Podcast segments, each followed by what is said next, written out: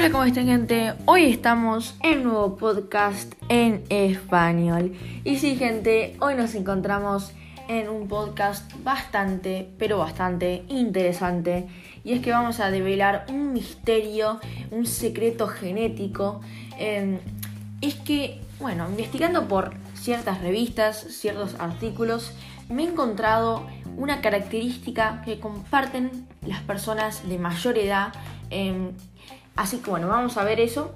Y también vamos a ver el secreto genético para una vida más larga, ¿no? La gente en promedio en Italia em, llega a un promedio de 105 años de edad, que eso es un montón para los de Argentina o para cualquier país. Y en estos, este artículo resume un poquito em, por qué, ¿no? Em, y es que un equipo de científicos en Italia se dio cuenta de que hay un fenómeno extraño, ¿no? Hay algo que no concuerda en las cercanías de la Universidad de Bolonia, en donde laboran normalmente, existe un grupo de personas que no solo alcanzan los 105 años de edad, sino que lo logran sin enfermarse casi nunca. Podría ser que la clave este es un secreto genético, nunca antes explorado por la ciencia contemporánea. O sea que eh, estas personas alcanzan los 105 años de edad y logran enfermarse casi nunca. O sea, muchos me dirán, y no, justo para no enfermarte necesitas comer bien, necesitas alimentarte bien, necesitas tener una vida saludable. Em, pero la realidad es que no, y hay gente que, y lo ha demostrado varios estudios, que no es así y que hay material genético eh, oculto. Así que, ¿qué característica comparten las personas más eh, de mayor edad en Italia? ¿no? El organismo de las personas más, eh, con más años en el mundo comparten un factor en común. Parece ser que a nivel de genoma, esconden el secreto genético para tener una vida más larga que el resto del planeta, según un estudio reciente publicado por la revista científica eLife.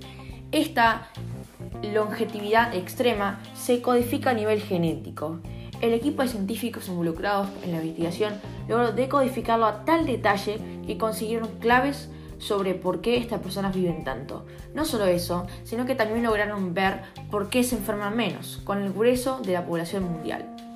Entonces, todo esto que acabo de resumir ahora de, estos estudios, se ha demostrado que ciertos componentes en el ADN, estos se llaman 0, A1 y STK17A, estos son los dos materiales genéticos, em, y ahora los voy a resumir, ¿no? Los cambios más notables son la actividad del gen STK17A con respecto a algunos tejidos.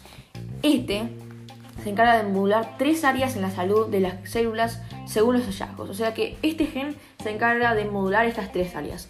Coordinar respuesta de la célula del daño del ADN, alentar a las células dañadas a sufrir una muerte celular programada y controlar la cantidad de especies peligrosas de oxígeno reactivo al interior de la misma. O sea que estas tres, eh, estos tres módulos ayudan a este gen a expandirse ¿no? y tratar de Em, hacer que tenga más vida, ¿no? De manera natural, estos procesos evitan enfermedades como el cáncer, una enfermedad bastante común en todo el mundo de que ya se han muerto miles de millones de personas.